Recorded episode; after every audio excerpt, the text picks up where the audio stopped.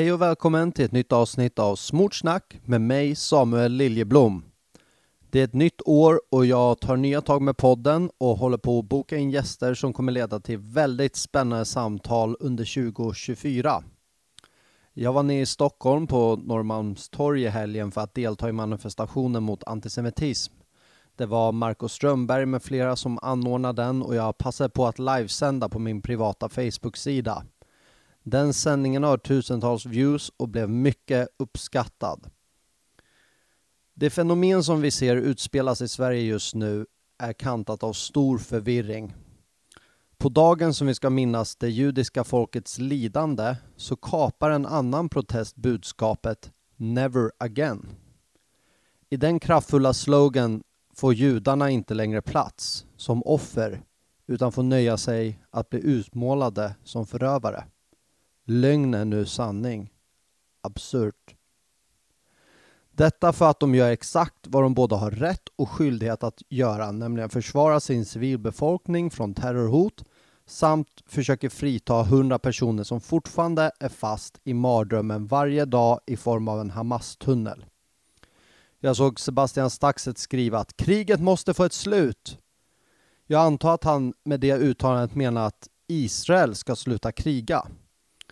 Med andra ord har han gjort avvägningen att de hundra gisslan som ännu inte lyckats fritas, de får bara hacka i sig att leva resten av sitt liv som gisslan. Såklart sa han inget av detta, men det är vart resonemanget leder om du följer det till sin spets. Diplomati kommer lösa gisslan, säger du. Glöm det.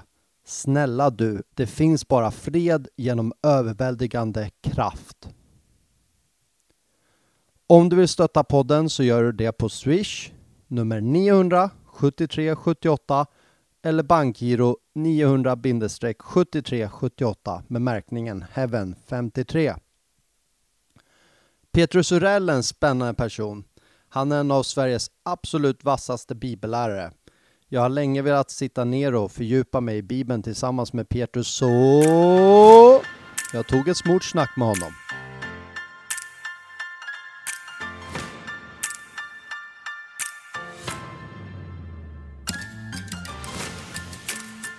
Alright, Petrus Urell, välkommen till podden.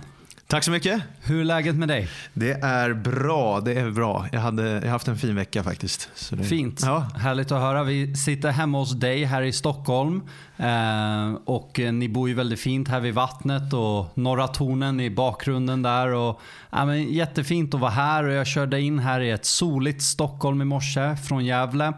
Eh, riktigt fint och eh, så roligt att äntligen få träffa dig och eh, få göra en podcast. Vad är det här för någonting? Det kanske ska kallas Smartsnack där vi sprider ordet. det låter rimligt. Det låter Eller hur? Ja. För du är poddare tillsammans med din fru eh, Jenny.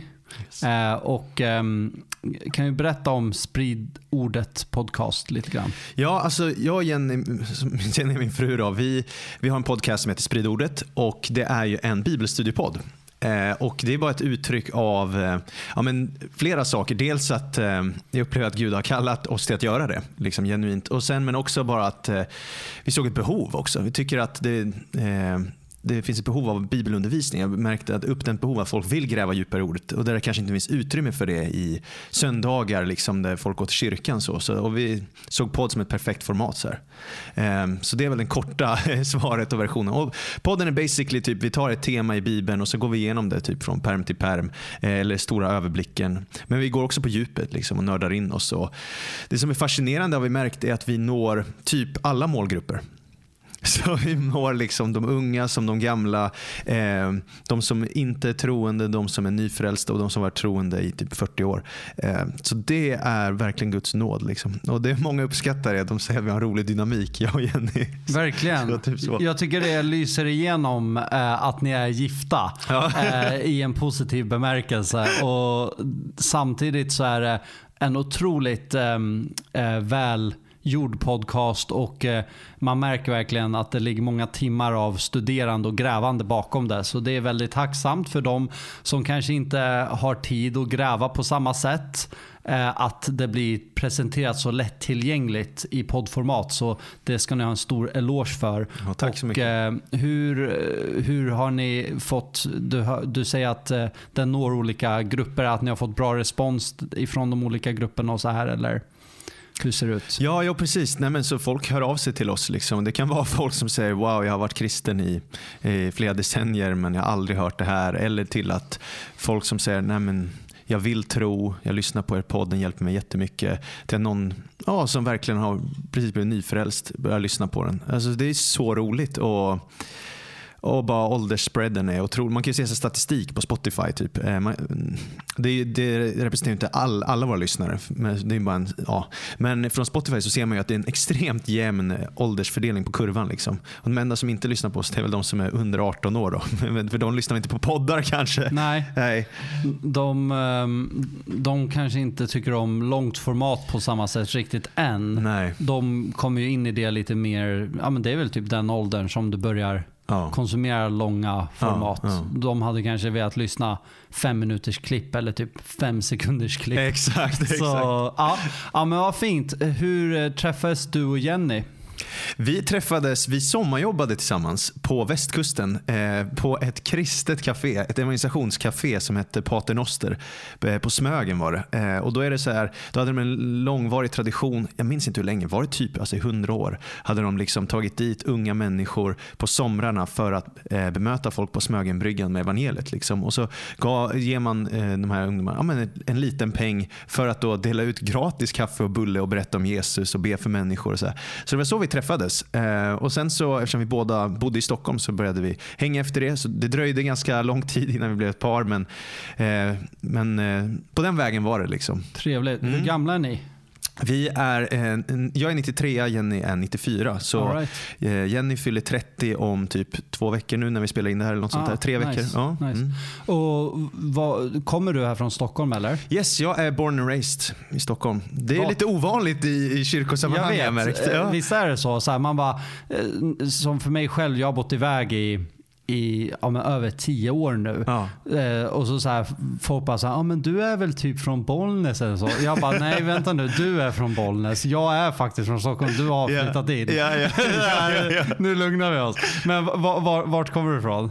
Jag är uppvuxen i alltså typ Bergshamra. Bergshamra? Ja, Ja. Nice, nice, nice. Och ehm, eh, vad, hur såg din resa ut? Liksom? Du gick ju gymnasiet såklart, och så, men har du pluggat vidare sen? Eller Mm. Just det, just det. Ja, men exakt. Så jag gick eh, på samma skola, grundskola och gymnasium. Mm. Eh, det var musikskola, som hette Lilla Akademin. Så jag fick lära mig musik där. Liksom. Mhm. Okej. Eh, klassisk musik specifikt. Vad hette den sa du? Lilla Akademin. Okej. Den ligger vid typ Odenplan. Om All right. ja. Men eh, så efter gymnasiet så kände jag att jag vill satsa på saxen. Mm. Eh, Så jag eh, gick, började direkt på Musikhögskolan faktiskt. Så jag har master i musik. Mm. Wow. Fem år där. Eh, Och så, eh, så, så är det. Och sen så har jag även en lärarutbildning då, eh, efter det via Stockholms universitet. Wow. Mm. Inom, alltså, vad för Då lärarutbildning? är det eh, musiklärare specifikt. musiklärare för då var det pedagogiken jag läste till. då. Just det. Ja, exakt. Jag vet inte om du vet det här, men jag är lite av ett musikaliskt geni jag också. Wow, jag kan sant? faktiskt spela Smoke on the Water på akustisk gitarr. Ja, Tillsammans med alla andra. Ja, vad härligt. Alltså. Ja, men det är ändå en bra början. Ja, så vi är väl ungefär likvärdiga Ja, där. ja, jag, jag tycker det. Va? Ja. Det, är, det är nog motsvarigheten av fem Ja. års högskolestudier. Eller Ja men du, eh, fint att höra och eh, du är ju även vän med min eh, svåger eh, Simon Hovlund och ni har ju väl, väldigt mycket i allra högsta grad ett musikintresse tillsammans eh, och får väl ett utbyte däremellan. Ja, verkligen. Jag uppskattar Simon jättemycket. Eh, Det är en stor sorg i mitt liv att han ska flytta från Stockholm nu. Ja. Men, ja. Men det är for a good cause. Exakt så är Så, det. så Exakt. vi är glada för Yes. den gode Simon. Jajamän. Men eh, hur som helst så är jag så tacksam att vi kan spela in den här podden. Jag har ju med, ja, men ibland har jag med politiker, eh, författare och lite olika så här. Men eh, nu är det kul att ha med eh, en bibellärare och verkligen kunna gå in på bibeln. Eh, och eh, vi, vi kommer gå in på och, och avhandla ganska tunga ämnen. Och Det gör jag med inspiration från er podcast. Att ni går in och ni räds inte att ta de tunga ämnena. Så det här som sagt eh, är lite annorlunda avsnitt än vad jag är van med att spela in. Eh, men det är det som gör det så roligt att ha den här bredden och nu verkligen djupdyka in i Bibeln. Eh, för jag tror också att det finns ett stort intresse. Jag börjar få lite så här roliga sms och DMs av folk som bara så här.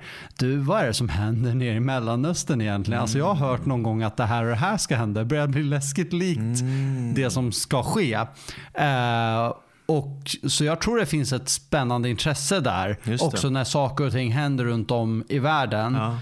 Att faktiskt förstå eh, det kristna perspektivet på det.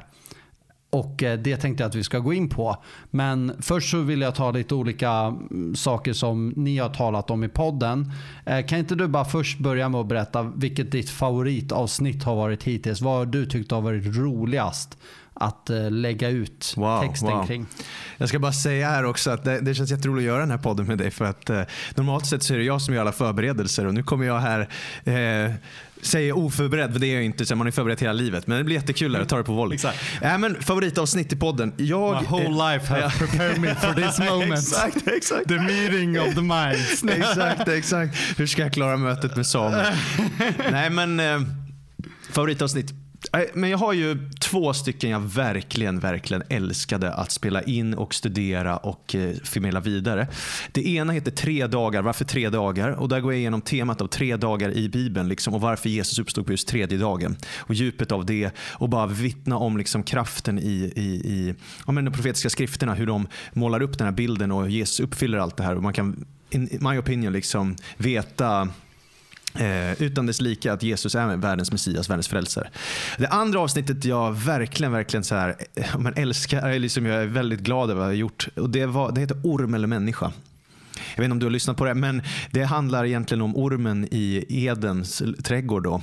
Och eh, lite det här implikationerna för oss. Vad innebär det egentligen att vara människa? Vad innebär synd eh, och sådana grejer? Så ja. Spännande. Mm. Otroligt. Så alla eh, kan gå och lyssna på de två avsnitten. Eh, och eh, även alla andra för den delen. Men i ett av eh, avsnitten nyligen så nämnde du eh, att patriarkerna var monoteister. Och det tänkte jag att vi ska utveckla lite grann. Kan mm. du bara börja med att bryta ner det ordet? Vad betyder det för något? Ja, monoteist betyder ju att man tror, mono är en då, eller ensam så här, och teist är ju gud då, så man tror på en gud. Eh, och det är ju bra att du utmanar mig på den här punkten då, för att eh, det, det, var ju, senaste avsnittet vi spelade in var ett introavsnitt till andevärlden. Så eh, för Bibeln talar ju om att det finns en andlig verklighet bortom vår liksom, synliga värld. Så, här, så att man säger. Eh, den him, ja, ibland använder Bibeln termer som det himmelska, ibland termer som det andliga eh, och så vidare. Liksom. Och eh, ja, Vad innebär det med monoteism och så? Det är ett väldigt komplicerat eh, uttalande. för att när jag säger det, då menar jag det med bakhuvudet av vad folks eh, föreställning av Gud är. Och I västvärlden då tänker vi oss att Gud är allsmäktig, allvetande, eh, all, allestädes närvarande, allt är all powerful. Liksom. Det finns bara en som är det. Och Det var det jag menade då med att säga att de var monoteister. Sen nu Samuel, kan vi gå in på djupet här. Då. Det är ju att begreppet Teos, Gud på grekiska, eller Elohim, då, Gud på hebreiska, det används som andra varelser i Bibeln också. Mm. Och inte bara liksom fake-varelser som vi tänker oss att ja, men det här är en staty och vi tillber utan det är ord som används för att beskriva verkliga andliga entiteter. Gudar. Eh, och ibland då i relation till objekt som tillbedjan. Och Bibeln säger att de finns på riktigt. så här. Så att säga att patriarkerna Abraham, Isak, Jakob var monoteister, det betyder på ett sätt, det jag menar då är att de tillber den enda levande guden. Eh, men på ett annat sätt så trodde de verkligen på att det fanns en andevärld och andra andliga varelser som gjort uppror mot Gud och vill ha tillbedjan själva. Precis, och du nämner ju, ni är ju även inne på det avsnittet kring skillnaden mellan namnet Elohim och Jave. Just det. Eh, kan du bara ge en distinktion däremellan? Ja. Så alltså, det står så här att eh, i begynnelsen så skapade Gud himlarna och jorden. Och ordet Gud är Elohim. Elohim på hebreiska eh, slutar på im. Imändelse är en pluraländelse på hebreiska. Så att det implicerar ju att eh, det gudar skapade världen. Eh, men det som är så unikt då är att verbformen är singular när det används som Gud den högste. Så att det är uppenbart att det handlar om en gud här. Eh, och Det är det som gör att man kan distinktera, eh, göra en distinktion på att han är, det är en gud och inte flera gudar. Men ordet Elohim dyker upp på flera andra ställen i hebreiska bibeln och kan tala om demoner. Eh, typ en, en eh, den döde Samuel, eh, när han dyker upp, det är en häxa i Endor. Det är en, en intressant story. Mm. Eh, det kan användas om eh, änglar också. Så Elohim är ett mycket bredare begrepp än, än, bara gudar som vi tänker oss att det är något man tillber. Utan det, det specificerar liksom andliga varelser då helt enkelt. Eh, och då bröt vi ner det lite mer tydligt i det här poddavsnittet då, och pratade om att eh, Gud har skapat flera Elohim, flera gudar. Men gudar undviker gärna att använda som ord i Sverige idag för att man får andra associationer till det. Eh, som vad då? Ja, men man tänker att då är det sånt som är eh, värd att tillbe och eh, designera sitt liv till. Liksom. Men i den bibliska bemärkelsen, vad menades då? Menas gudar övernaturligt? Ja, det, absolut. Precis. Det är något som är bortom, eh, det, det, är mer än det mänskliga, eller hur? Det är något i den osynliga sfären som bebor den osynliga sfären. Så egentligen skulle man nu tänker jag högt här, men jag skulle kunna tänka mig att man skulle kunna använda det som ett ontologiskt begrepp. Alltså varandet, hurdant det är. För det, ibland beskrivs de som andar. Det är också ett ontologiskt begrepp. Ju. Det är, ja. Ja, eh, gudar då, det blir också att de bebor den övernaturliga världen. Liksom. Och sen då eh, heliga, hurdana de är. Liksom. De är avskilda. De, eh, sådär. Eh, så jag tänker mig att det är mer så. typ. Ja, och just det här med monoteismen är ju så speciellt. För utöver det så har du ju ja, men, eh, panteismen, politismen mm, mm. och så vidare. Och det make ju sense på ett helt annat sätt hur uppkomsten av det blev ja. till. Det vill säga, ja, men, om vi sitter och tänker över någonting. Ja, men vi är två människor mm. och så har vi eh, våra familjer och släktingar och så vidare. Vi är många ja. helt enkelt. Och därav så är det inte så konstigt att förstå hur de kom upp med den idén att eh, det är många gudar också. Ja. Men monoteismen är så unik just att Gud är en. Ja.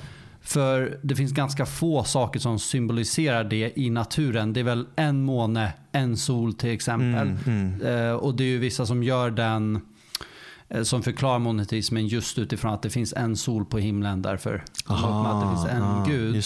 Men samtidigt så är det en väldigt märklig sak att komma upp med som en tanke. Mm, mm. eh, alltså det är svårt att hitta på på ett helt annat ja. sätt än vad det är att hitta på pantism eller alltså att ja, men, hela naturen är Gud eller precis, eh, sådana här bitar. Så det är ett väldigt eh, otroligt viktigt begrepp att börja bryta ner lite grann. Ja, ja.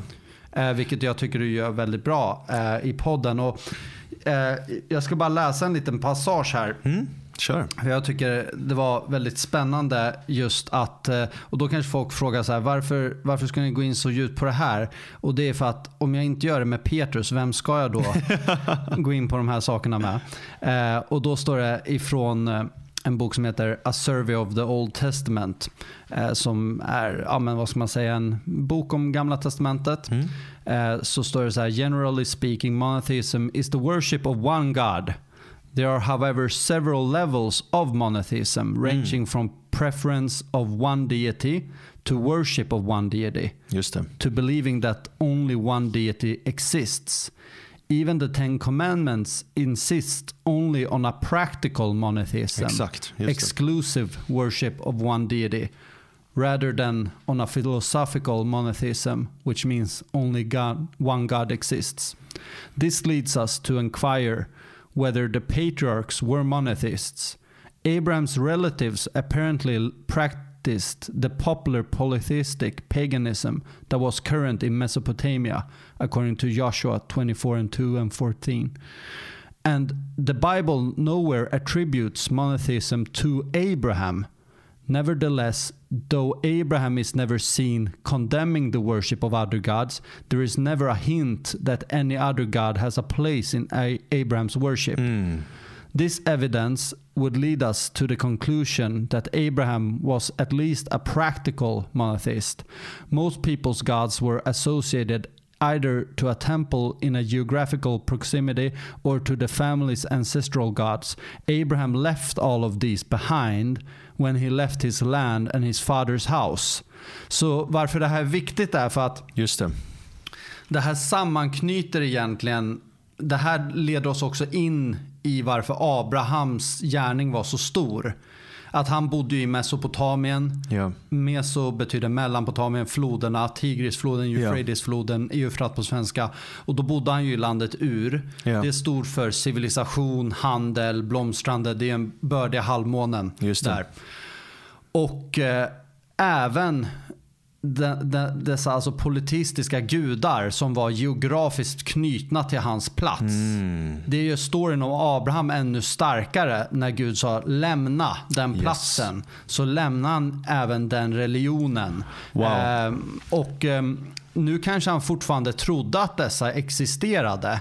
Eventuellt. Det, som Jo, det tror jag. säger. Det, det, det tror jag. Det Ja, tror jag att han trodde. Att han tänkte att de existerar, men nu har han mött den enda sanna guden. Precis. Och det är därför det blir så otroligt starkt när vi inser det att att Gud, när han kallar oss, så sker också en exklusivitet i den kallelsen som gör den unik. Just det. Du ska icke ha några andra gudar vid sidan av mig. Ja, så det blir en praktisk monoteism. Exakt. Ja, ja. Och det, här, nu kommer vi in på något, eh, det här blir jättespännande här. Nu, då kör vi på djupet då, om Ja. du är redo för det Samuel. Så får vi se, då kanske vi inte hinner något annat. Vi kör. Men, men för du var inne på det, det blir, du pratar om territoriella nästan gudar eh, Ja. på något sätt. Eh, eller andar. Och praktisk monoteism här. Så egentligen, här skulle jag vilja utmana den rådande kristna uppfattningen om varför världen ser ut som den gör. Okej. Så en traditionell kristen förståelse är att världen ser ut som den gör på grund av syndafallet i första Mosebok kapitel 3. Edens trädgård. Eh, vi blev bedragna av eh, Satan och djävulen, ormen. En, eh, en, en kerub liksom, eh, som bedrar oss. Vi syndar, vi väljer bort Guds väg och därför ser världen ut som den gör. För i, i och med det kliver vä- eh, döden in i världen. Men jag skulle vilja säga att varför världen ser ut som den gör enligt den kristna världsbilden och eh, egentligen hebreiska bibeln vad den lär är inte bara på grund av det. Utan jag skulle vilja säga att det är tre eh, uppror. Tre uppror tre eh, liksom uppror i himlarna och på jorden som har gjort att vår värld ser ut som den gör idag. Det första upproret är i Edens trädgård. Det är där alltså den här eh, tronväktaren. Då. För att Eden i Bibeln, nu- jag kan ju inte utgå nu från att alla lyssnar på min podd så jag måste ta det från början. Eden i Bibeln, Edens trädgård, är mötesplatsen mellan himmel och jord. Det är ett berg, liksom ett högt berg som symboliserar då att himmel och jord är förenat. Och Det är liksom Bibelns storyline sen att Adam och Eva ska ta hela Eden till hela jorden. Eden var inte hela jorden, jorden var inte hela Eden. Utan men de ska ta hela det här Eh, goda, eh, Guds rike i harmoni och föröka sig, uppfylla jorden och sprida Guds regerande, Guds vishet, Guds eh, vägar till hela jorden. Så Det ska de göra genom att lita på hans ord och umgås med honom. Liksom. Då kommer de bli lika honom. Det som händer då istället är att Adam och Eva blir bedragna, de blir lurade av då ormen, Satan. För att han, han var en eh, kerub, säger Bibeln. Alltså en tronväktare, en andlig varelse som vistades i Guds närvaro eh, och var, var med i Guds goda värld. Liksom. Han bedrar dem, de syndar. Eh, och resultatet av det blir att Gud förbannar marken, allt det, men han förbannar ormen också. Det står att han kastas ner på jorden. Står det på ett sätt. Alltså, det står att din föda ska vara eh, jord liksom, och du ska bli förbannad allting. Så Satans fall äger rum där och då när han gör det misstaget. Eh, och Han blir på något sätt nästan som, eh, han får makt över döden. Då. Han blir herre över döden. För att Adam ska vara jord och av jord ska han åter bli. Och nu är det supersnabb crash course här. Liksom. Men, men basically är det det som händer. Att eh, Satan får makt över döden för att han lurar in dem i synden som kommer leda till död. Och de blir fördrivna ur Edens paradis. Vilket gör att de inte kan äta av livets träd och leva för evigt. Right, de hamnar i det jag brukar kalla för jord och svettprofetian. Ja. Du ska slita ditt svett tills att du blir jord. Exakt, och det suger ju hårt. Liksom. Så man behöver ju goda nyheter. Hur kan det här bli upprättelse? Och då kommer ju löftet om att det ska komma en dag då eh, en avkomma från kvinnan kommer krossa ormens huvud, besegra döden, besegra eh, synden. Då, det här som gjort att vi vänt oss bort ifrån Gud och kommer i upprättelse. Liksom. Eh, det är första aspekten av det hela. Sen finns det ett till himmelskt uppror där Bibeln beskriver hur i första Mosebok kapitel 6 hur änglar då, i Guds goda värld, gör ett aktivt uppror mot Gud, stiger ner på jorden eh, och förgriper sig på kvinnor och gör massa sådana här hemskheter och producerar en avkomma som heter Nephilim. Eh, och Det här är ju då jättar. Det, där, eh, som, eh, det står att de är forntidens liksom, mäktiga krigare och allting så här. Och eh, de eh, bedriver hemskheter. Liksom. De, de, är, de, ja, de, de producerar jättar egentligen. Så här. Och Det låter ju verkligen då som gamla mytologier. Och Om du kollar på liksom alla gamla religioner i princip eh, så kommer de prata om att det levde jättar på jorden förr. Eh, och Då tillskriver de dem som halvgudar. Liksom. Och det, till exempel, inte vet jag, inte Herkules en halvgud till exempel? Jo, till exempel. Ja, exakt. Sån här. Och det, det är liksom, alltså alla tillskriver det till det. Då. Skillnaden är ju då att Bibeln säger inte specifikt att de är halvgudar per se, utan de är en produkt av, eller det skulle man kunna säga också på ett sätt, men de är en produkt av en eh, ohelig union, liksom en förbjuden union. Och Det här gör ju att Gud sänder syndafloden då, för att han behöver dränka det här. Det har blivit uppror. Liksom. Eh, och sen det tredje upproret som sker, då, och det här är varför jag går in på det här, det är Babels torn. Just det. Och Det är Babels torn jag vill komma åt här nu då, i, i den kristna världsbilden, varför världen ser ut som den gör. Det är att Bibeln säger ju sen att han startar om projektet med Noa. Eh, och Det han gör då är att han sen utifrån det eh, ska börja föröka sig igen, uppfylla jorden, allt det. Och de börjar göra det. Men så kommer han till kapitel 11 i första Mosebok där det står att människorna gör eh, de väljer att inte sprida ut sig över jorden. De väljer att samla sig på en och samma plats och bygga ett torn till himlen. Eh, och Det här då Söndagsskolevarianten är typ så här, ah, de var dumma i huvudet, de vill bara klättra upp till himlen och tro att de kommer åt Gud. Liksom. Det är inte det som är poängen. Poängen är snarare att de vill göra en sigurat som det heter. Det sigurat i gamla Främre Orienten och Mesopotamien, det var basically en pyramid, typ som en röda mattan. Liksom. Du välkomnade ner himmelska varelser som skulle stiga ner och möta dig. Och Det är inte konstigt att de tänker det, för det här har precis hänt innan floden. Att det har faktiskt stigit ner himmelska varelser. Just det, de vill bjuda in Guds söner Guds söner, ja. Precis som det kallas i Bibeln. Och när de gör det då, då säger Gud nej, nej, nej, det här ska inte få ske. Jag stiger ner och skingrar dem. Liksom. Sen när Moses och profeterna reflekterar tillbaks på den här händelsen.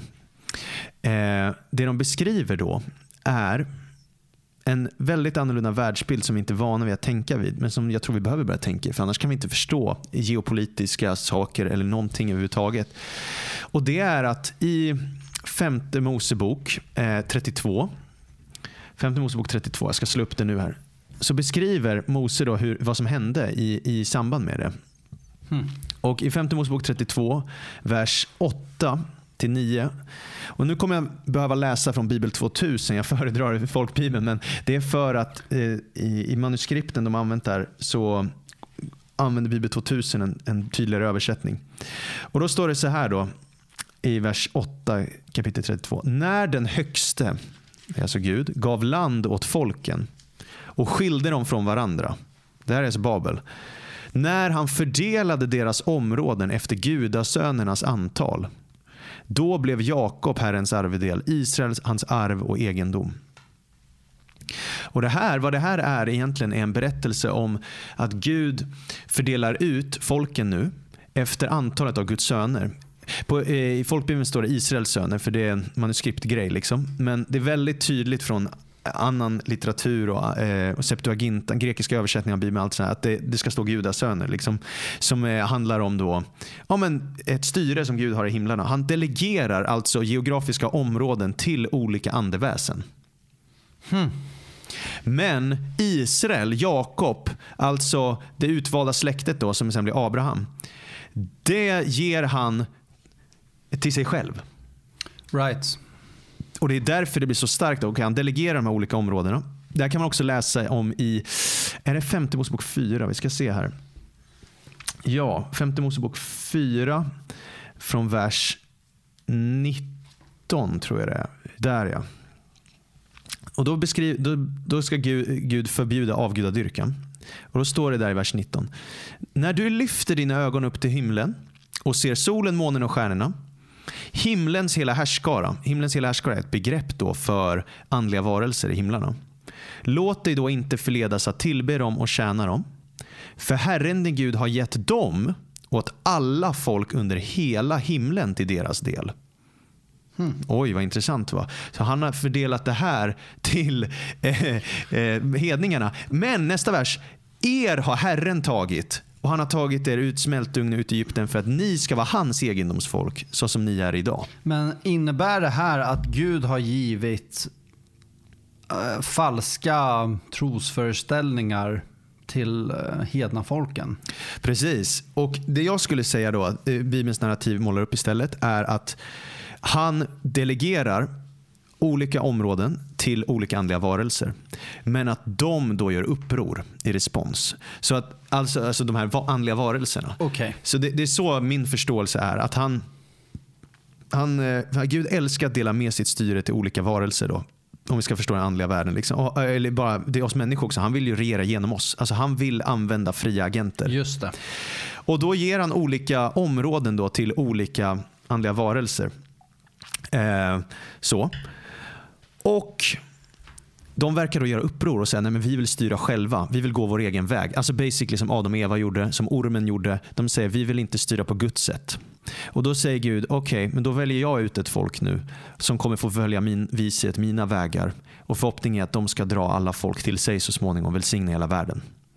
Och det här är ju, det här är ju liksom det är svårt att få med allt det här på en podd, liksom. nu går det fort fram. Men det är väldigt men, nya koncept det här. Är verkligen ehm, det är otroligt eh, eh, spännande. För det här jackar ju i monotismen. Som sagt, Abraham lämnar den delen av Mesopotamien och han vandrar upp till Aram. Och sen så vandrar han ju ner till det heliga landet eh, och ser Israel. Och det tillhör honom, ja. Eh, stod det ju där. Så, men eh, hela, hela tanken här, vart... Eh, vad blir eh, utfallet av detta i vår värld idag?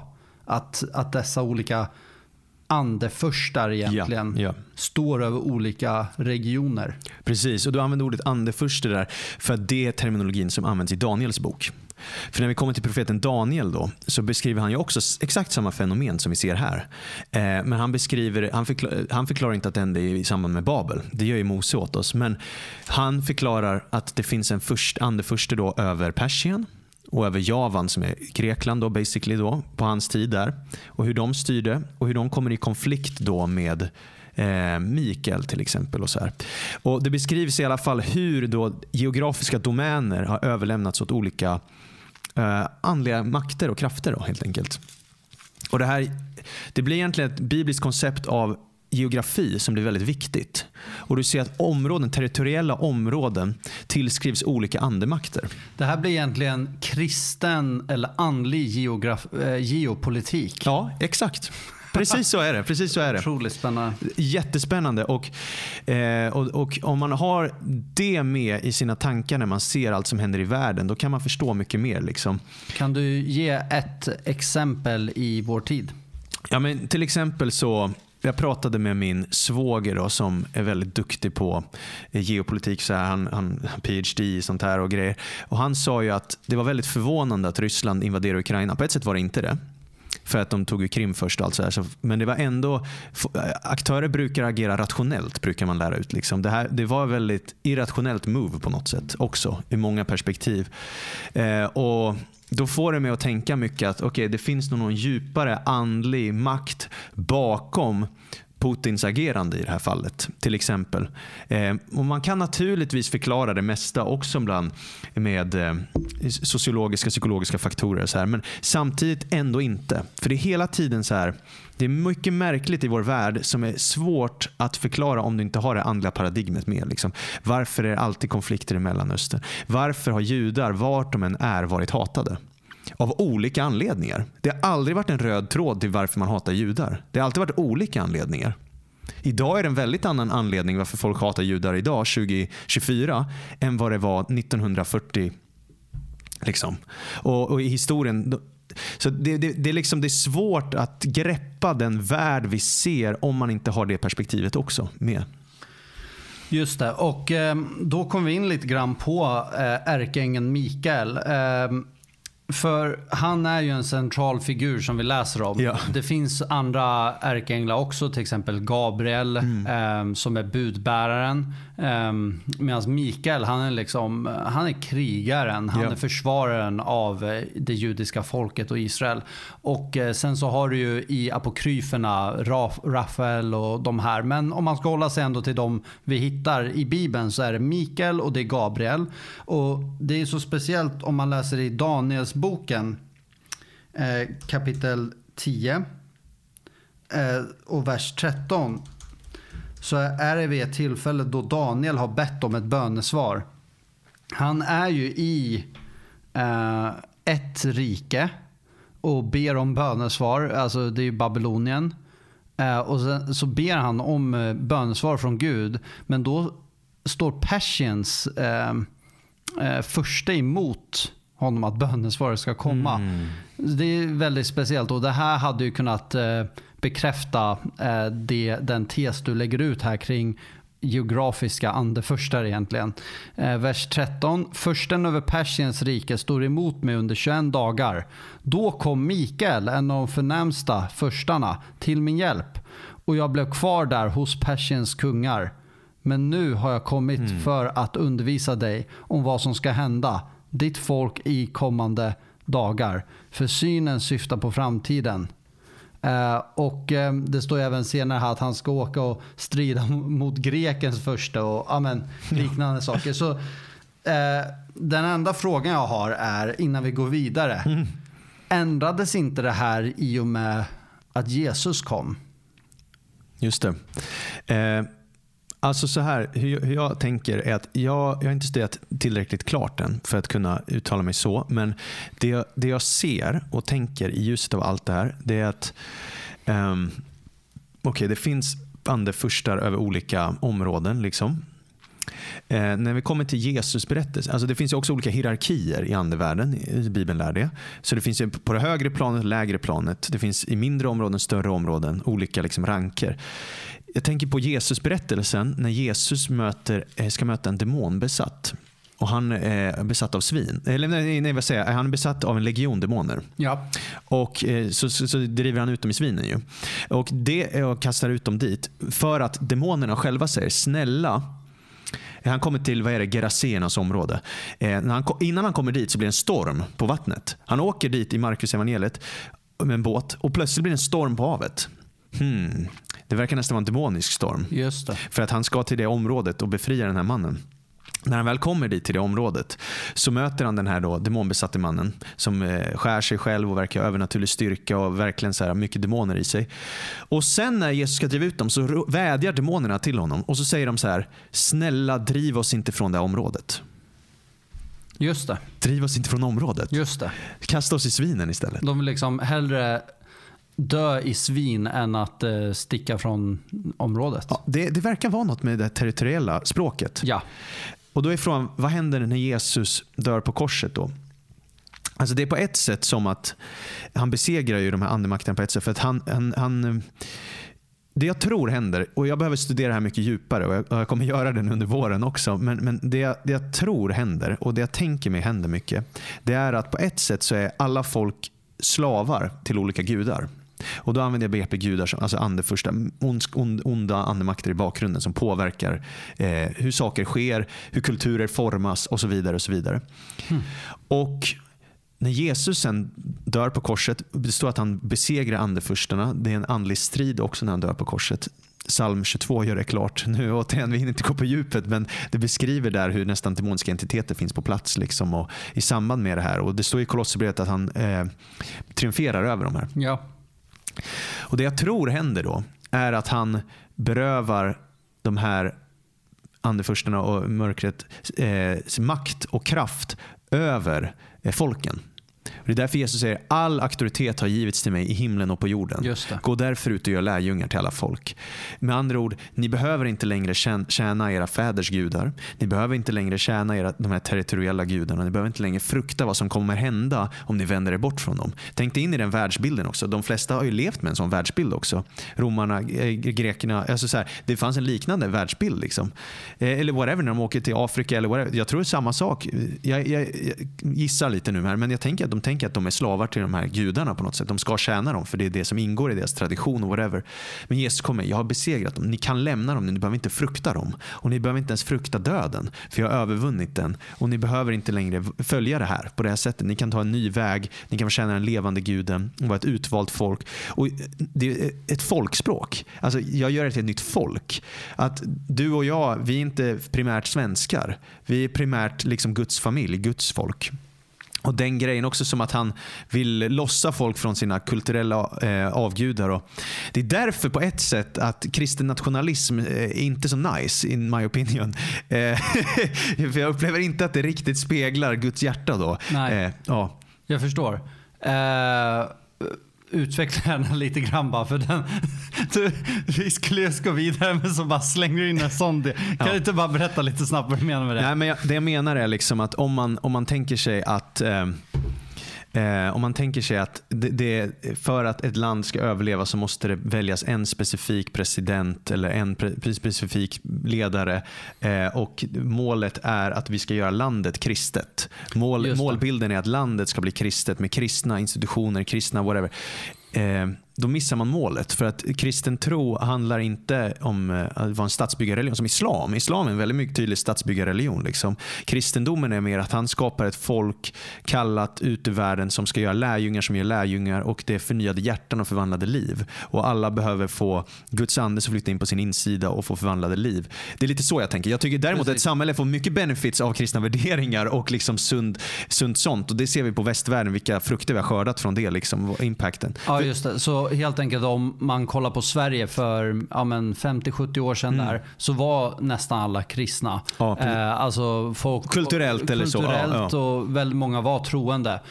Att det är en sak om man på, alltså tvingar på det. Precis. Eh, men om många, om majoriteten blir troende Ja. och vi använder det som ett eh, ja, men etiskt eh, förklaringssystem Mm. och en etisk kompass och så i samhället. Då, som du säger, så gynnar det oss otroligt mycket. Ja. Det är därför kyrkan måste förbli eh, saltet. För en Exakt. dag, om, alltså nu när du har infört, ja, ända sedan Palme, Mm. alla dessa eh, skolreformer och social ingenjörskonst av olika slag. eh, och nu så börjar samhället bli som det blir. Eh, en dag om de kommer tillbaka och bara, hallå hur gjorde ni kristna när ni fick till det här grymma landet back Ja, in the ja, days? precis. Då måste vi ha the reboot button, Ja. brukar jag tänka ibland. Att 100%. genom saltet, när vi inför det i samhället igen, Yes. när det efterfrågas, eh, och vare sig det efterfrågas eller inte, men när det kanske är mottagligt att Ja. ta emot det för att man har gått så långt ut i den här enorma överdrivna humanismen. ehm, då, då kommer det vara otroligt viktigt att det finns salt kvar i församlingarna. Ehm, för jag tror att en sån tid kommer komma i framtiden eh, om Herren dröjer och vi får leva. Absolut så tror jag att det kommer ske. För att man kommer uppleva hur moraliskt bankrutt man blir när man eh, dödar Gud. Mm. Ehm, och det är ju det Nietzsche redan sa att Gud är död och vi har inte Ja, tillräckligt ja. mycket vatten för att tvätta bort blodet. Var, var ska vi ta oss till? liksom? Exakt. Så, och det håller jag med Det helt. kommer ju ske här. Mm. Men eh, om vi bara går vidare där. För, Ja, det, det, finns, det är ett sidospår här vi skulle kunna gå det in på. sidospår, Ja. men, men i alla fall, alltså det här är otroligt spännande. Eh, och det det här leder till är ju egentligen att vi måste fortsätta kolla här på, på eh, Mikael. Eh, vi går till Judas brev. All right. Mm. Judas brev är ju spännande för det är ju lite som en uppvärmning till Uppenbarelseboken. tänker jag ibland. Det är, Ja, här, absolut, det, absolut. det är ett litet brev som eh, också har lite annorlunda om man ska säga Yes, så, texter yes, i yes, sig. yes. Som gör en förberedd på det du snart kommer komma in på i Uppenbarelseboken. eh, efter så Johannes brev som är så här, ja, kärlek och härligt Ja, och ljus ja, ja. och så här skönt. Och så går man över till så här eh, liksom väldigt tunga bitar. Exakt. exakt. Och ehm, här läser vi i Judas eh, från vers 5. Då står det så här. Även om ni redan känner till allt vill jag påminna er om hur Herren först frälste sitt folk ur Egypten och sedan dödade dem som inte trodde. Och de änglar som inte höll fast vid sin höga ställning utan övergav sin rätta hemvist. Dem håller han i förvar i mörker med eviga bojor till den stora dagens dom. Är det här del av det andra upproret då eller? Ja, det skulle jag säga. Det skulle jag säga. Men om det skulle vara så så hålls de ju fångna. Då kan ju Japp. inte de regera över geografiska platser. Nej, det, det, det är två olika saker. Okej. För att de änglar som steg ner, Mm. de, det är andra upproret och de tar Gud i tur med. Sen vid det tredje upproret, det är vid Babel. Eh, och då portionerar han ju ut det då till eh, Okej. Guds söner Ja. som i sin tur sen gör ett nytt uppror. Då. Just det det. är argumentet. Liksom. Jag förstår. Mm. Eh, Så, så just nu sitter med andra ord fortfarande än idag änglar fångna liksom? Eller? Ja, precis. precis. Ja, Det är min förståelse utifrån Ja. Judas och eh, Petrusbrevet. Där, jag tror det är Petrus han beskriver att de är i avgrunden, eh, abysso, som i grekisk mytologi är lika långt under Hades som jorden är under himlen. Okej. Alltså riktigt mörkt. Jag förstår. Det, det, det går inte att komma ut. Eh, och så är det också med Sodom och Gomorra och städerna däromkring som på samma sätt kastar sig ut i sexuell omoral och följde onaturliga begär. De står som ett varnande exempel och får sitt straff i evig eld.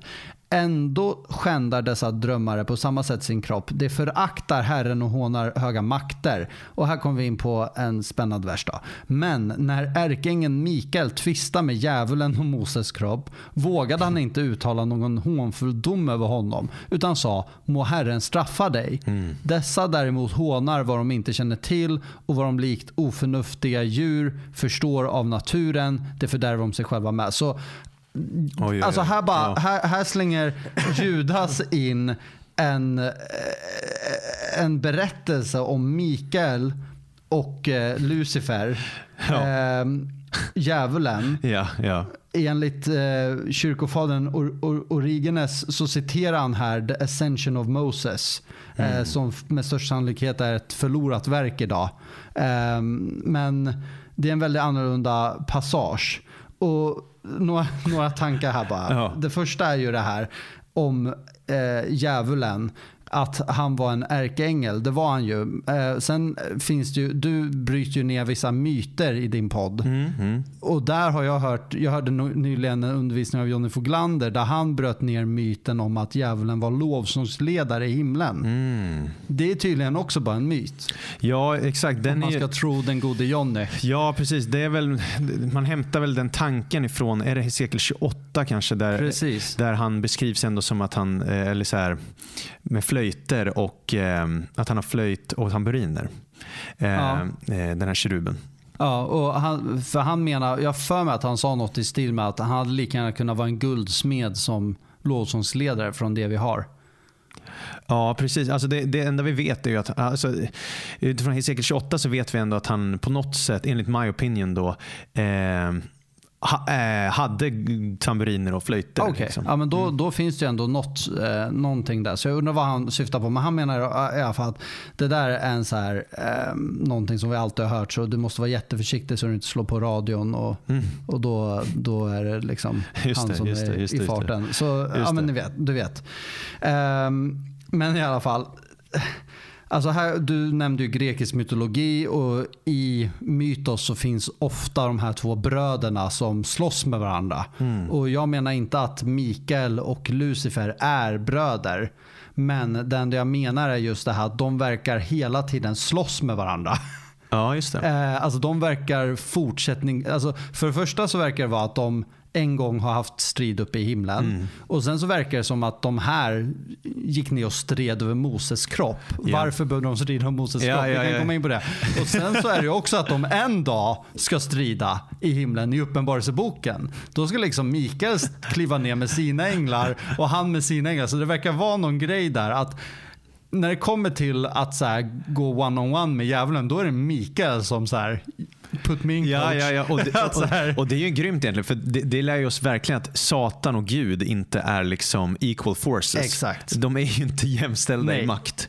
Eh, utan eh, Satan är ju skapad, eller hur? Skapad. Eh, du kallar honom en ärkeängel där. Jag, jag är inte övertygad om det, men det är så svårt där att veta. Liksom. Om Lucifer var det. Ja, exakt. för det står inte uttryckningsvis att han var det. Det där är också en så här sak man alltid har hört att Lucifer, Gabriel och Mikael var ärkeänglar.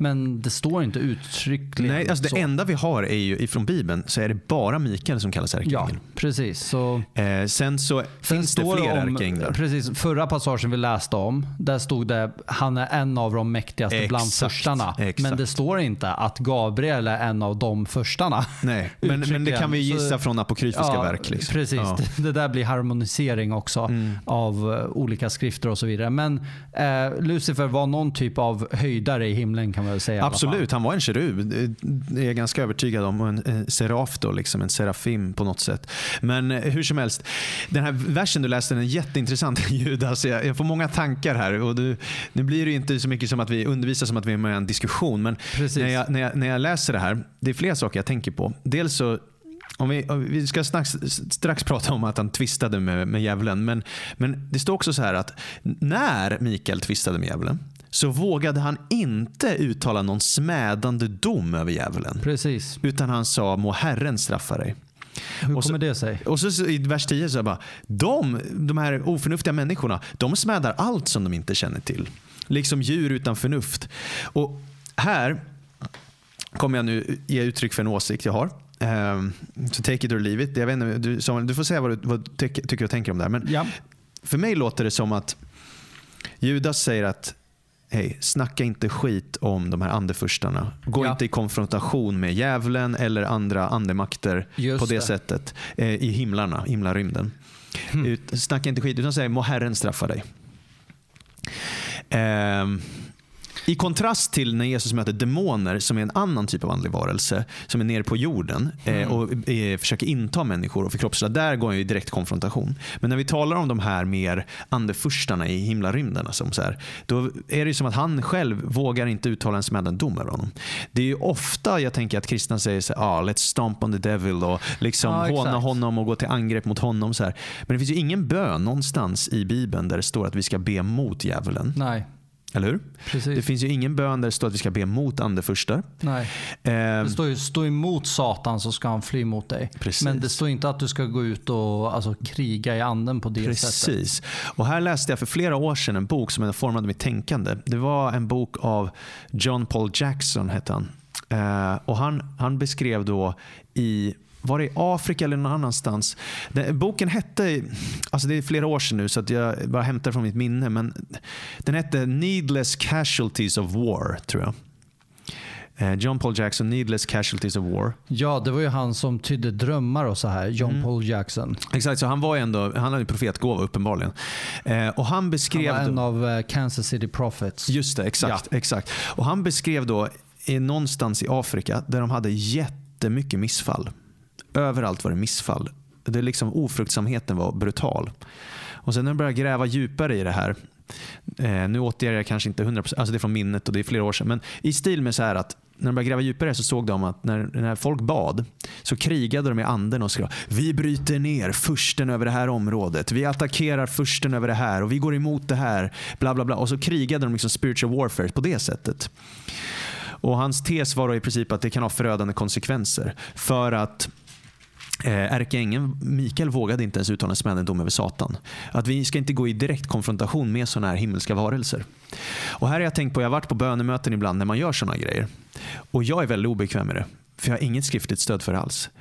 Eh, och om man bara drar en klyscha, liksom, var, var det Martin Luther King som sa det? Men alltså du vet det här liksom, att det är lättare att tända ett ljus. Än, alltså, hat kan inte driva ut hat utan eh, det är kärlek som Bara driver ut det. och ljus. Och ljuset driver ut mörkret. Ja. Och lite att eh, be in a positive spirit. Istället för att be så här, jag ber emot det här, be in ljuset. Eh, Men det där är ju lite, på ett sätt känns det som att ärkeängeln Mikael kanske kände till det här uttrycket Ja. som säger att gå aldrig i gyttjebrottning med en gris. oh. För ni båda kommer bli leriga och det, just grisen tycker om det. Just det, just det. Just Så det. med andra ord, just det här att eh, jag håller med dig. Eh, det, det som jag inte har tänkt på riktigt men som bara kommer till Ja, sinnet ja. nu är väl om det kan vara något med att binda den starka mannen. Men det kan väl ha med något annat att göra också. Ja, men det, det är en bra invändning. Alltså, hur jag tänker i nuläget, jag är väldigt öppen här för att ändra mig, för att det är ju ett enigma allting. Men jag tänker nog att när man eh, går mot de här, eh, här på jorden, liksom, att folk är demoniskt betryckta och sånt, det ska vi driva ut, det ska vi konfrontera. Men när vi talar om de här högre makten, det är som Paulus i Nya Testamentet, han ger ju olika kategorier av andliga varelser. Han säger att ta er på er Guds hela vapenrustning så kan ni stå emot. Och så säger han, vi strider inte mot kött och blod utan mot furstar, väldigheter, världshärskare här i mörkret, ondskans andemakter i himlarna, himlarymden. Fyra olika kategorier. Och de här i himlarymden, jag tror inte vi kanske, min spontana tanke är att vi inte ska direkt konfrontera dem. Eh, utan istället så liksom är det Guds eh, jobb att göra det. Vi, vi ska be in vår vilja. Liksom. Sen bönesvar kan delaya på grund av då krig i himlarna och så här. Men att vi inte ska vara så engagerade i det. Liksom. Precis. Jag, jag, tänker men bara, jag, vet jag- inte vad du tänker när jag säger så. Jag vet inte. Om jag ska ge min reflektion kring det så är det att eh, vissa är allt för bekväma med att börja tala ut eh, vilka första de konfronterar och alla möjliga sådana här saker. Definitivt, jag håller med om det att det är slentrianmässigt. Vissa har läst en bibelpassage en gång och sen går de ut och gör sådana här saker. Eh, och sen så ser man på deras personliga liv så eh, kan absolut inte ens fylla den kostymen än. Nej. Ehm, så jag tror att det där kan vara förödande. Jag tror att det där kan vara väldigt negativt. Ehm, och eh, det jag tror är att andlig krigsföring mer än någonting annat har att göra med att när Guds rike kommer fram så sker det inte i mat och dryck utan i eh, kraft. Mm. Eh, och det sker med rättfärdighet, frid och glädje. Mm. När evangeliet predikas så kommer du se kraftgärningar ske. Ja. Du kommer se rättfärdighet, du kommer se eh, frid eh, med Gud och Mm. Ja. du kommer se glädje. Det är därför ofta på just väckelsemöte bryter ut stor form av glädje. Ja, ja. För att Guds rike har då kommit till den platsen. Så om du fokuserar på det och fokuserar på Herren, att underordna ja, men, hela ditt liv till honom, stå underordnad honom, då kan du vara ett verktyg i hans hand. Och då kommer de platserna eh, bli befriade. Mm. Det är jag övertygad om genom att det planteras lokala Ja. församlingar där människor kan komma till, bli frälsta, bli lärjungatränade. Ja. Rent konkret så blir det ju för varje gång det sker en färre person som står under, ehm, under den här förstens auktoritet. Ja. Och när det kommer till en församling som är en levande Gudens församling, då står det att då ska eh, helvetets portar inte få makt över Yes, den. yes. Vilket innebär, där finns en frizon. Alltså, jag känner det i Gävle också, där vi har en lokal församling. Det får finnas vilken första det vill. Det spelar ingen roll för oss. Nej. Vi har den levande Gudens ande. Exakt. Och det är fokuset. Yes, yes. När vi sen går ut och evangeliserar då ber vi om Guds beskydd och Guds nåd och, och så här. Mm. Eh, och sen så kommer människor kanske bli frälsta där men om inte så kommer de till kyrkan och blir frälsta. Ja. För det är liksom eh, open heaven. Ja. Och om du bara utgår från det att Ja. det finns alltid för den troende som står under den helige andes eh, kraft och i den nya förbundet så påverkas vi inte av det här i samma utsträckning. Eh, det som kan ske är ju när vi vandrar ut i köttet och inte vänder om och sånt här. Då, Mm. då kan vi uppleva tror jag, eh, var är vi, hur mycket vi blir benådade från i Ja, ja, ja, ja, ja. Du vet, helt plötsligt blir man orolig eller något sånt. Mm. Så tänker man bara, aha, det här är vad som finns utanför Guds rike. Då är det inte frid till vardags. Då är det Ja. oro och allt sånt här. Och så behöver du vända om på något område eller whatever. Men jag håller med om att det där är inte taktiken på det sättet. Nej, precis. Utan taktiken handlar om att vi kommer i alignment med Gud och hans vilja. Och att den heliga ande får flöda genom oss. Har Exakt. vi det fokuset så kommer allt det andra lösa sig också. Precis, precis. När människor blir gjorda till lärjungar, befriade, eh, som du säger om de behöver bli fria från onda Mm. andar, de döps. alltså, eh, städer blir frälsta. Ja, liksom. amen. Och jag vill lägga till en sak till allt det där du säger, för jag säger amen på allt det där. Och det är ju att andlig krigsföring är ju primärt mellan sanning och lögn. ja. För att djävulen, eh, han kallas ju lögnens fader. Han, han som bedrar hela världen. Och då blir det, ah, vänta hur kämpar vi den andliga kampen? Det är genom sanning. Det är därför kristna inte kan vara tysta. Det är därför, som du sa, om saltet förlorar sin sälta. Alltså, vad, du, vi måste komma med sanning. Ja. I, den, I den här kultur vi lever i, så mycket lögner, Mm. så mycket förvirring. Så mycket så här, vårt vapen är sanningen. Alltså hela vapenrustningen, alltså Guds ord. Sanningen av det. Och det är så vi strider vår kamp. Liksom. Sen ska vi be jättemycket. Vi ska be att evangeliet utbreder sig och alla får så här befrielse och allt det där. Men det, sanningen gör dig fri, säger Bibeln. Så sann befrielse kommer genom sanning. ja. Och det är det vi strider med, liksom, först och främst. Sanningen om vem Gud är. Djävulen sprider lögner om vem Gud är. Och eh, hurdant, alltså, allt det där, är för att bedra människor.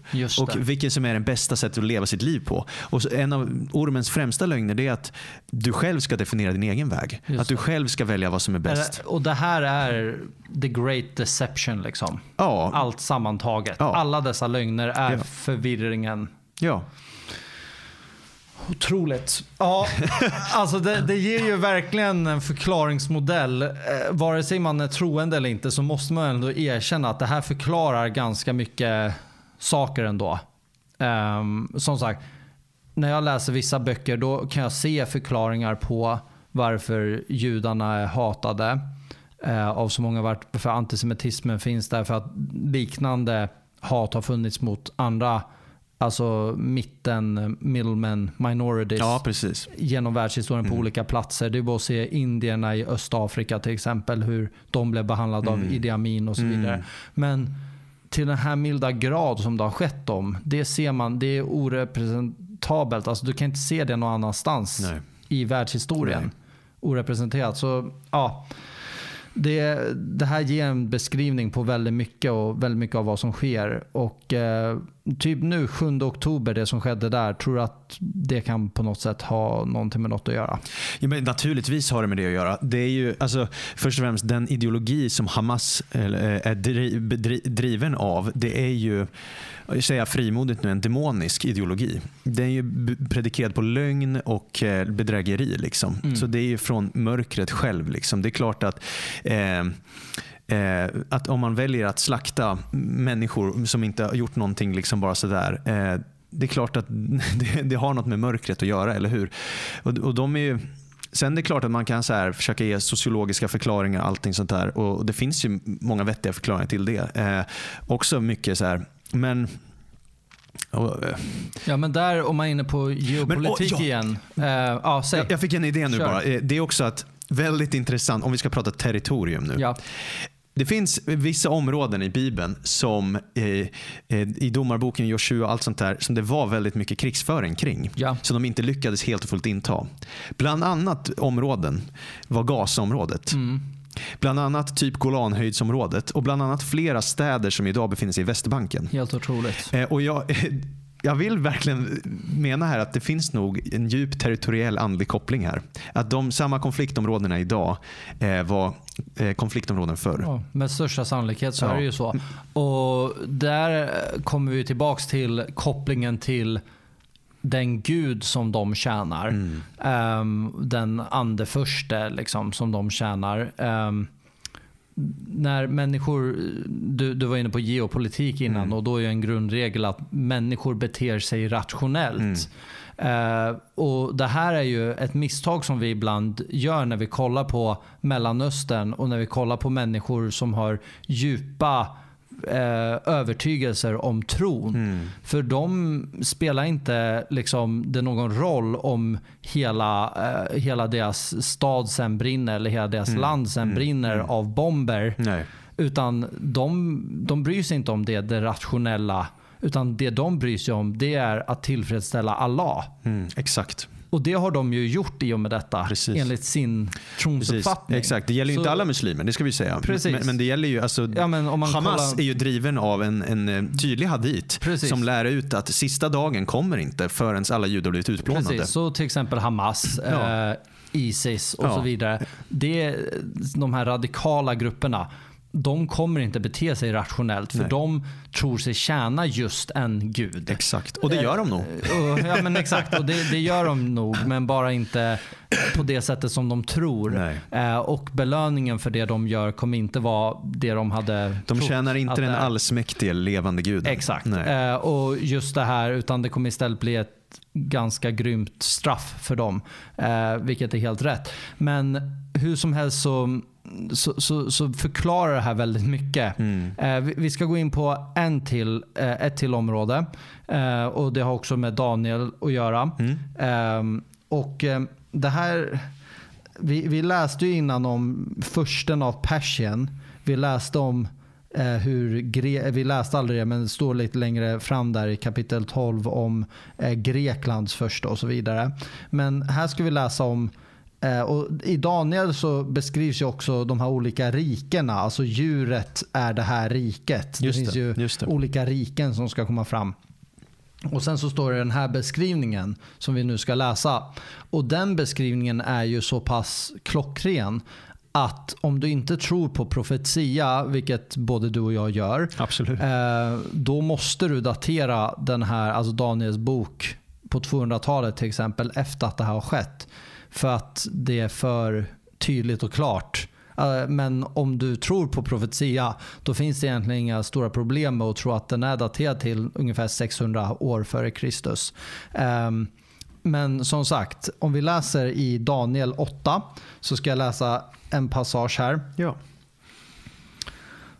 Då står det så här. ehm, I kung Belshazzars tredje regeringsår såg jag Daniel, jag Daniel, en syn efter den jag först hade sett. I synen såg jag att jag var i Susas borg i provinsen Elam. Det är ju i dagens Iran. I synen såg jag att jag var vid floden Ulai. När jag såg upp fick jag se en bagge med två horn stå framför floden. Båda hornen var höga, men det ena var högre än det andra. Och det som var högst, högre upp, sköt upp sist. Jag såg baggen stånga mot väster, norr och söder och inget djur kunde stå emot honom och ingen kunde rädda någon ur hans våld. Han gjorde som han ville och blev mäktig. Bara lite kort hittills, det här med horn i Bibeln betyder ju makt. Ja. Att de, den makten stångar åt norr, öster och väster. Det är alltså militär utbredning av ett rike. Vers 5. Jag funderade över detta och se, då kom en bock västerifrån. Han gick fram över hela jorden utan att röra vid marken och han hade ett väldigt horn i pannan. Han närmade sig baggen med de båda hornen som eh, jag hade sett stå framför floden och han rusade emot honom i stort raseri. Jag såg honom komma ända in på baggen och rasa, rasande störtade sig över honom. Och han stångade baggen och krossade båda hans horn så att baggen inte hade någon kraft att stå emot honom. Sedan slog eh, han honom till marken och trampade på honom. Det fanns ingen som kunde rädda baggen ur hans våld. Bocken blev mycket mäktig. Men när han var som starkast brast det stora hornet och fyra andra stora horn kom upp i deras ställen, riktade åt himlens alla fyra väderstreck. Och eh, det här är ju verkligen ett sånt här tillfälle där jag har nästan aldrig sett en profetia som är tydligare än det här. Eh, Det står ju här hur det finns en bock. Eh, d- Det här talar antagligen om Darius den andra, Darius den tredje som var kung över Persien eh, på den tiden. Ehm, Eller, eller Baggen. Ursäkta, Baggen, det är han. Och sen så står det här, jag funderade över detta och se, då kom en bock västerifrån. Det här tror man är Alexander den store. Precis, precis. Han gick fram över hela jorden ut och röra vid marken. Och Det här var ju någonting som var väldigt eh, distinkt med Alexander den stora. Att han kunde bara erövra och erövra hur mycket som helst. Han, Eh, alltså han hade ingen... väl tagit över hela världen när han var vår ålder. Precis, och då känner man ju sig själv som en loser. När man inser att vid vår ålder så hade han eh, tagit över hela dåtida världen. Och just det här att eh, han rusar mot honom i ett stort raseri. Eh, det sägs ju att när han hade tagit en del av eh, persiska riket så skickade ju Darius den tredje sändebud till honom och sa att du får halva riket om du bara stannar där du är. Men han sa det att det finns inget rike på jorden som är stort nog för båda oss två. Och han fortsatte liksom med stort raseri och jagade honom över den afghanska kursen och nästintill strök hela hans armé med på köpet. Men det är som att han flög över jorden, som det står här. Ja. Inget kunde stoppa honom. Och, och man har ju varken innan eller efter nästan sett något eh, liknande. Eh, och hur han eh, slog ner honom och trampade ner båda de hornen. Det kan ju vara perserna och mederna till exempel. De två rikena. Och han blev mycket mäktig. Men som du sa, när han blev som starkast, då var han 30 år gammal. Så brast det stora hornet. Han dog ju i 30-årsåldern. Alexander den store. Från ingenstans nästan. Ingen hade räknat med att han skulle dö. Nej. Han dog av antagligen någon skada och att han kanske söp ihjäl sig och sådär. Då brast det fyra hornet och fyra andra stora horn kom upp i deras ställe riktade åt himlens fyra väderstreck. Yes. Och det blev ju exakt det som skedde. Alltså, det blev ju fyra olika riken som vi kan gå in på lite mer senare. Ehm, men bara en sån här sak. ehm, hur, hur går dina tankar här? Alltså han tog över som 30-åring ända från Grekland till någonstans runt Punjab i Indien. Eh, och sen just det här att det delades upp i Eh, ja, men, eh, från det här stora grekiska riket till Seleucid monarchy, Ptolemaic monarchy eh, och eh, Antionig monarchy och Pergamon. Ja. Eh, de här fyra rikena. Och Ja. Du kan ju bara läsa en historiebok och se det är exakt det här som skedde. Precis. Och så ser du hur Daniel skrev om det tidigare. Japp. Hur går dina tankar om det här? Ja, det är uppenbart att Daniel har fått en eh, ö, ö, övernaturlig briefing av, från himlen, eller hur? Ja, men verkligen. Så det, det blir ju så. Liksom. Det är klart att för oss som har en, den världsbilden av att Gud kan komma med sånt och vi tror att profeter existerar, det går så, här, så är det inga konstigheter för oss alls. Jag blir bara så här, jag blir bara uppeldad och tänker tack Jesus alltså att han förberedde oss för det. Det styrker ju tron enormt. Precis. Men samtidigt så är ju Alexander den store en, samtidigt som han är otroligt fascinerande så är han ju en gestalt som på antikrist. Oh, Okej, ja, det har jag inte jag tänkt på faktiskt. Men berätta mer. Ja, Alltså han, just den här tanken att erövra allt. ja just det. Ja, just det. Eh, som även, ja men Genghis khan sa ju det, det finns en sol på himlen, det ska bara finnas ett namn på Just jorden. det. Genghis Ja, men då är jag med på det. Ja, och precis. Just det. Ja. Då kommer vi in på det här Just att eh, kommer det, det kommer komma upp ett nytt horn, står det om i Uppenbarelseboken. Ja, och här i Daniel 8. eh, Vad sa du? Vidare, om man läser vidare i Daniel 8, Ja men precis. så står det Och- också om ett nytt torn. Det är det att, Mm. att just det här det kommer komma upp makter och riken Mm, och individer som styr de rikena. Och de representeras som horn. Vi har läst om det här. Ja. Det står vidare som du säger och det står med Uppenbarelseboken. Då kommer vi in på sista tiden. dun, dun, dun. Och sista tiden helt enkelt. Hur ser du på, på, på sista tiden? Bara så här crash course i sista tiden. För nu är vi ändå inne i de områdena och rör oss. Ja. Antikrist var en specifik person? Vart kommer han ifrån? Eh, kommer han snart? Vad, vad, hur går dina tankar där? Alltså, jag vet inte om du har haft ett avsnitt på det här ämnet än eller om det är någonting du tänker ha.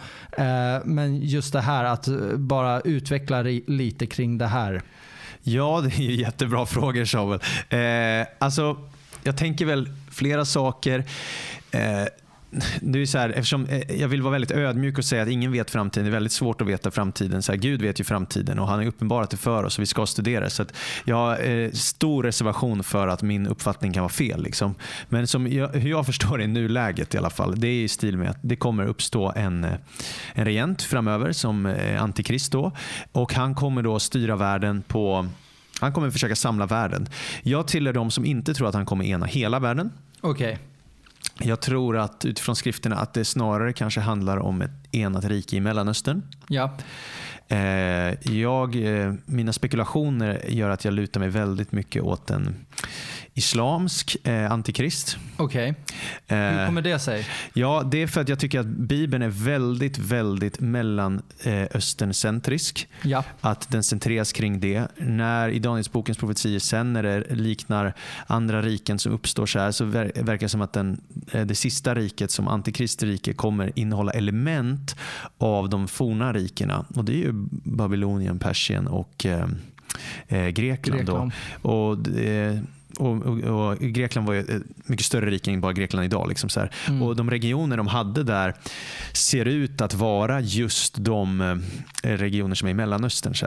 Det, det, jag, jag är öppen för att jag har fel, liksom, men, men det känns som att Bibeln är väldigt Mellanösterncentrisk. Jo men det vi just läste om det är ju att i så fall erövrade han ju, han kom ju från Makedonien. Mm. Det är ju norra eh, Grekland. Ja. Så det är ju uppemot kontinenten, alltså europeiska kontinenten, södra delen av den. Och sen så hela det grekiska fastlandet ut på öarna. Han tog alltså över västkusten av dagens Turkiet, den bördiga halvmånen ända bort till Indien, alltså hela Mm, dagens Afghanistan, Pakistan, Irak, Iran. Han tog över eh, Alexandria, är ju benämnt efter honom, i Egypten. Så i Greklands rike så var det ju, det var som sagt, som du säger, runt Mellanöstern och sen österut därifrån egentligen. Precis, och många har också tänkt sig att det ska vara ett förnyat romarrike. Mm. Men många glömmer att romarriket hade två ben. Okej. Västra och östra benet. Ja, just det. Så det är Konstantinopel till öst Ja, och precis. det här. Exakt. Ja. Och, och det östra benet eh, överlevde det västra benet med eh, Tusen år. Ja, det är Mer. tusen år. Något Ja. sånt där. Och, eh, så, och det i kombination med flera andra saker får mig att Vänta nu, så Turkiet, för Istanbul är ju Konstantinopel idag. Så du Ja. tänker att Turkiet är inblandat på det sättet? absolut, det är All right. precis vad jag tänker. Men det här är bara spekulationer. Ja. Men, men, eh, Well of course. Ja, All- Allt det här ja, är spekulationer. Men jag, jag, om jag, jag, om jag, jag ska, förhoppningsvis ska vi någon gång om Herren vill, nå- nå- någon gång framöver, göra en eskatologisk serie säkert. Men jag personligen tänker ha mina ögon på Turkiet och titta på Okej. utvecklingen där. Turkiet och även en annan plats om man tänker, många har ju alltid, äldre generationer har alltid tolkat Ryssland som en, Ja, precis. eh, precis. alltså Gog. exakt, exakt. Eh, det står ju att jag ska sätta krokar i käften på Gog i landet Magog och driva honom ner till hela landet. Något i den stilen. Det stämmer, det stämmer. Och där finns ju idag en väldigt spännande region i Kaukasusbergen. Mm. Typ Dagestan, Tjetjenien. Mm. Där du har ryska muslimer. Mm. Den är intressant. Så om du tänker Ryssland och den ande som finns där och islam och den ande som finns i det. Precis. Det är, Det- är en väldigt potentiellt. intressant spekulation. Och Sen är det också så här, när- lyssnat flera år sedan återigen, men det finns ju många som är duktiga på ämnet. Joel Richardson är en sån duktig lärare, men han också har grävt mycket i det här och kring de här Magog-profetiorna och sådär, Gog och Magog och det, såg jag en väldigt starkt case också för att det behöver inte vara regioner i Ryssland, utan att det kan vara eh, regioner som i, touchar vid Turkiet. Okej. Så att redan där så behöver man inte eh, kasta in liksom den ryska geografin i mixen. Även om det är också en väldigt spännande Precis. spekulation. Men jag dras mycket till tanken av att... Eh, och alltså, Jag vill bara säga så här, jag tycker mig se att Erdogan öppet längtar efter ett förnyat eh, Ottomanskt rike. Mm, Eh, det tycker jag är väldigt intressant. verkligen. Verkligen. Men hur, ehm, hur... Det är ju många som undrar över det här varför de är med i NATO. Um, där, är ju, där pratar vi ju geopolitik igen. Ja, om vi inte hade geopolitik. tagit in dem i NATO, eller om vi, om inte väst hade gjort det, då hade de ju allierat sig med Warszawapakten på den tiden och så vidare. Och, eh, Ja, och hållet. där är det, NATO är en rävsax där, för Turkiet eh, skiljer ju sig väldigt mycket från alla andra Ja. NATO-länder. Men Turkiet har ju ett enormt geografiskt överläge. Eh, så om man ger bort Turkiet alltså från NATO, då... Ja, det återigen, tappar man mycket. Ja, Precis. Men okej, okay. så med andra ord, du har ingen eh, fast åsikt om exakt vart han kan komma ifrån, men du kommer hålla dina ögon på Turkiet. ja, exakt. Han behöver inte komma från Turkiet, men jag kommer ha mina ögon där i... Eh, och i Mellanöstern generellt. Jag, jag, jag tycker det är spännande det som sker i Mellanöstern nu. Allt det. Mm. Jag tycker också det är spännande ljuset av de muslimska eskatologiska eh, förväntningarna. Mm. För islam, alltså eskatologi är läran om sista tiden. Och många muslimer har en uppfattning av sista tiden som är att i den yttersta tiden ska Jesus komma tillbaka Mm. i sju år. Mm. Eh, och så ska det komma, eh, och han ska komma och säga att ni hade fel, ni, det, jag är egentligen eh, eh, islam, eller så här, jag följer islam, jag underkastar mig Gud. Kom Ja, där. exakt. Och det är ju antikrist. Eh, eh, ja. ja. inte bara det, det är falska profeten skulle jag säga. Ja, okej. För sen förväntar de sig också en annan profil. De förväntar sig en, mm, vad kallar de det, Me- Medi, Mm. som är typ deras messiasgestalt. Eh, som kommer liksom med någon form av stark ledare som enar Mm. många människor. Och Det skulle vara för mig antikrist. Mm. Så de förväntar sig två karaktärer i den sista Mm. tiden. det vi skulle kalla falsk profet och antikrist. Men de gör reverse då och de ser det som något positivt. Vi ser det som att det ska vara något negativt där i Precis. slutet. Men för dem är det ju underbart. Exakt. Ja. Och, och bara det faktum att det är inbakat i religionen Mm. eh, gör det väldigt Väldigt intressant. intressant. Jo, men du har ju där Antikrist, eh, falska profeten, odjuret. Det är ju en falsk treenighet Jajamän. som kommer kliva fram och göra sig med, och med under och tecken också kommer förleda många eh, och sådär. Men eh, vad var det jag tänkte på där? Just det, till sist. Det finns ju också någonting som är spännande när det kommer till det här som du var inne på lite tidigare med att olika geografiska områden har olika första rörelser. Ja, man ja, säga. Eh, där finns ju vissa sådana här länder. Ja, men du har ju till exempel Armenien. Det är ju ett väldigt tidigt kristet folk. Mm. De brukade ju bo där i norra Mesopotamien, landet Aram. Mm. Nu bor ju de där borta vid Nagorno-Karabach och allt det här som det satte igång krig för några år sedan. Var det fyr, tre, fyra år sedan? De har ju krigat med varandra länge. Mm. Men efter det så är det väldigt mycket kedjeeffekter som har kommit av det. Mm. Det känns som att Iran är ett sånt land, Etiopien är ett sånt land. Japp. Eh, det finns de här olika länderna. Israel i allra högsta grad ett sånt Ja, land. exakt. Och det är så komplext för att Iran hatar Azerbajdzjan och Israel är allierade med Azerbajdzjan för att de hatar Iran. Och, alltså det är så mycket som är Ja, så... det är så mycket som, som både har nutida geopolitiska verkligheter men också bibliska forna liksom gamla konflikter och gamla överenskommelser, gamla pakter. Mm, exakt. Alltså när du väl lägger till det andliga elementet i denna research helt Ja. enkelt och din förklaringsmodell för världen Mm. Så förstår du vissa saker på en, till en djupare grad. Eh, Där tappar jag ju vissa av mina sekulära vänner. Ja, ja, absolut. Så är det. Eh, Det får vi bara... Ja. Mm. Man kan snacka politik, geopolitik, historia. Men sen när du lägger till det andliga elementet Ja. som för mig bara gör allt så mycket tydligare. Det är som att lägga till färg på svartvit tv. Liksom. Ja, ja, ja. Då tappar jag vissa. Ja. Men det är okej. Det är okej. Det är okej. Och, och sen också en nyckel tror jag bara i vårt, vårt paradigm. Det är också att i hebreiska mindset är profetia också mönster. Så att vi ska kolla på mönster i skriften som hänt tidigare för det kommer nog upprepa sig på liknande sätt. Och då, och då kan vi se liksom att ja, men vissa saker som hänt förr kommer hända igen. Och då när du beskriver sådana här fenomen Alltså det finns inget nytt under solen, den grejen. Ja. Och, och, och bara då utifrån det så kan vi lära oss lite mer vad som kommer hända framöver. Just det, det är de här topparna av berget. De har, när du kommer till en topp så har den en till topp Ja, i profetiorna. Exakt.